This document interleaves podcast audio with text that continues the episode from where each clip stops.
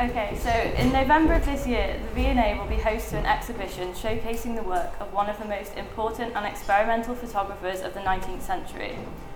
Born in 1815, Julia Margaret Cameron was criticised in her lifetime for her unconventional and innovative technical approaches, photographic, photographic methods which resulted in the characteristically soft focused portraits as can be seen here. Yeah. um, in November 1865, Cameron exhibited her work at the V&A, an exhibition organised by the mu- museum's founder and friend to Cameron, Sir Henry Cole. As it transpired, this was to be the first and last time her work was exhibited in a museum in her lifetime.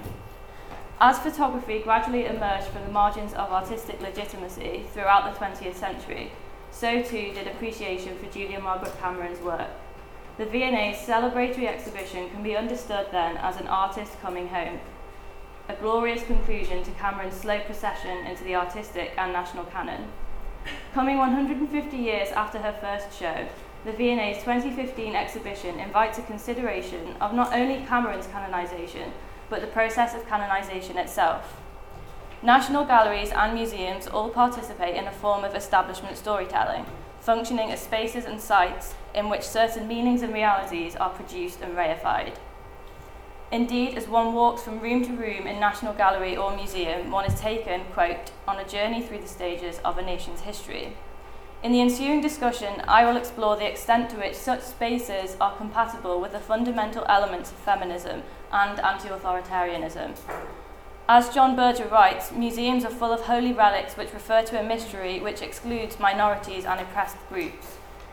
Can feminism exist within the structures of national galleries and within the walls of museums?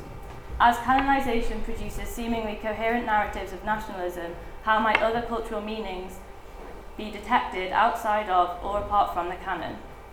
To address these questions, my thesis will present two moments from the 20th century, capturing and focusing on events significant to Julia Margaret Cameron's posthumous career.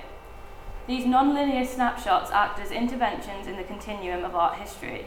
Possessing, quote, retroactive force, these moments will call into question the habitual process of canonization, so often a tool of the, of the ruling class, or in feminist terms, the patriarchy. The first moment I want to focus on, central to Cameron's canonization, occurs in the latter half of the 20th century. Whilst pop artists such as Andy Warhol and Robert Rauschenberg incorporated the photographic image into their work throughout the 60s, it was not until the early 70s that photography emerged as an appreciated art form in its own right. Victorian photographs and dusty family albums began to appear in the auction houses of New York and London, and in October 1974, an album of 94 portraits by Cameron became available for auction in Sotheby's in London. The album, of which there were no negatives, had been compiled by the artist herself, annotated in her own hand, and designed as a gift to her friend Sir John Herschel. Featuring some of the most eminent figures of Victorian society, including Carlyle, Tennyson, and Darwin, it was deemed upon auction an object of unique historical significance.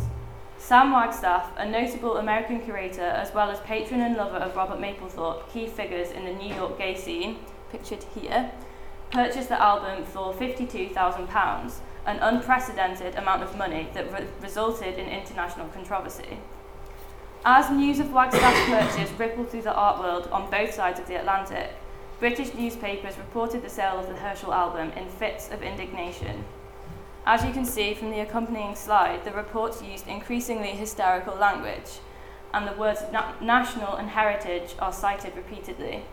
Indeed, Wagstaff's biographer Philip Gefter notes that an album which had never before attracted much attention was being appreciated for its major artistic significance to the British Empire only now that an American was poised to own it.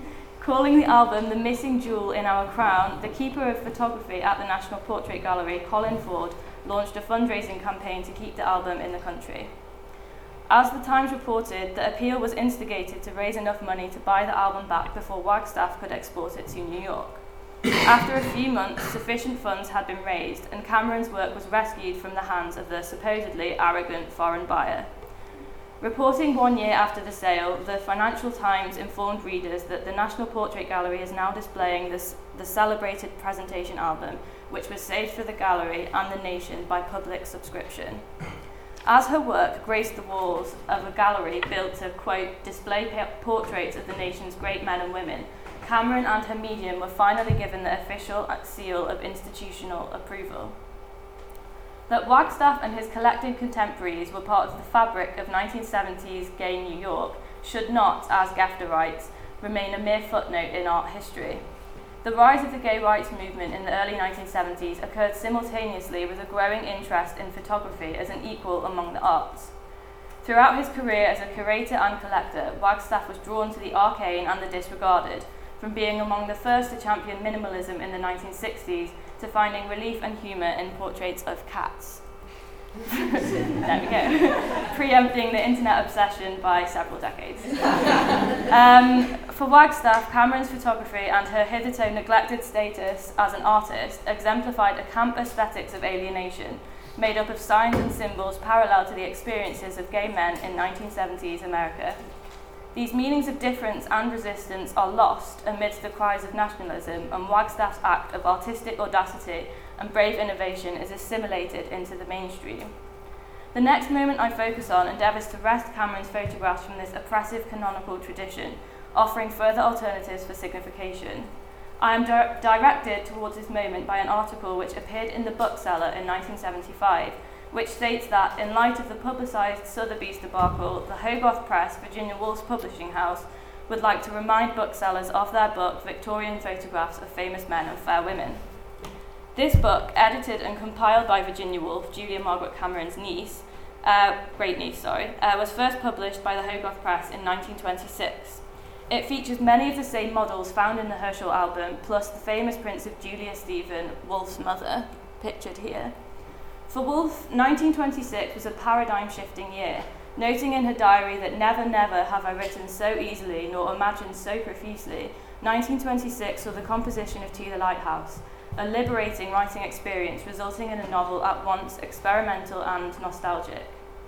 Upon To the Lighthouse's publication, Vanessa Bell wrote to her sister Virginia, Anyhow, it seemed to me that in the first part of the book, you have given a portrait of mother which is more like her to me than anything I could ever have conceived as possible. It is almost painful to have her so raised from the dead. You have made one feel the extraordinary beauty of her character, which must be the most difficult thing in the world to do. So you see, as far as portrait painting goes, you seem to me to be a supreme artist.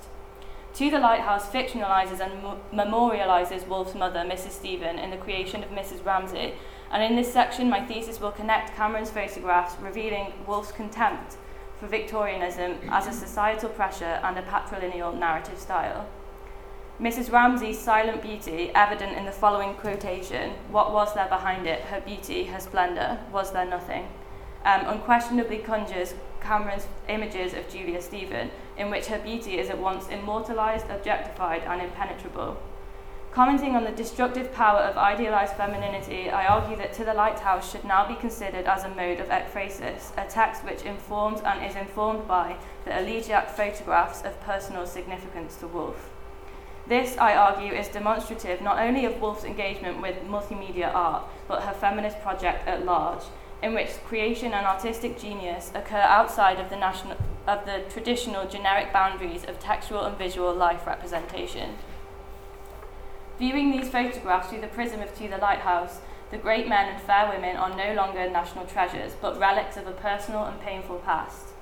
Woolf seizes her ancestry, and through a symbiosis of visual and textual signs, she creates a pathway through which personal relics can be viewed as at once feminist and nostalgic, without being necessarily treasured. Having established the political allegiances between To Lighthouse and Victorian photographs, I will conclude by addressing the ways in which Cameron's work has continued to thrive outside of prescribed domains, most notably in the photographic work of Patti Smith. Mike, bear with me. uh, since 1978, when Patti Smith was first inspired by kindred spirit Robert Mapplethorpe to take up photography, she has infused her work with personal meaning. The images, like To the Lighthouse, are totemic, Using a Polaroid camera, she distills portraits of cities, artists, and authors into a symbol, single object of purported insignificance. Black and white with soft exposure, Smith cites Cameron's work as a key influence on her artistry. Patti Smith's direct, direct assimilation of Cameron into her work presents a particularly clear case of cultural cross fertilization, one in which the aesthetics of a canonized high cultural figure enter into and influence a popular, and in this case, countercultural discourse. Smith's punk practice is a continuation of her music, which appropriates and rearranges the poetry of high cultural figures such as Arthur Rimbaud. Flicking through the pages of Smith's book, the establishment nationalist stories of artists are unravelled. Instead, one is taken on a transnational, transhistorical journey in which the personal and artistic intermingle in perfect, beautiful harmony. Smith's practice of artistic intervention reached its apex in 2003 when her photography was exhibited in the homes of Virginia Woolf, Vanessa Bell, and Julia Margaret Cameron, respectively. Through these exhibitions, Smith established a dialogic relationship with the past, creating a space of artistic sisterhood, ultimately undermining the authenticity of nationalist narratives often found in galleries. In conclusion, as Virginia Woolf writes, it is for us to scan the horizon and see the past in relation to the future. Taking precedence from the work of Smith, we must continue to produce new social meanings and cultural values outside of dominant canonical narratives.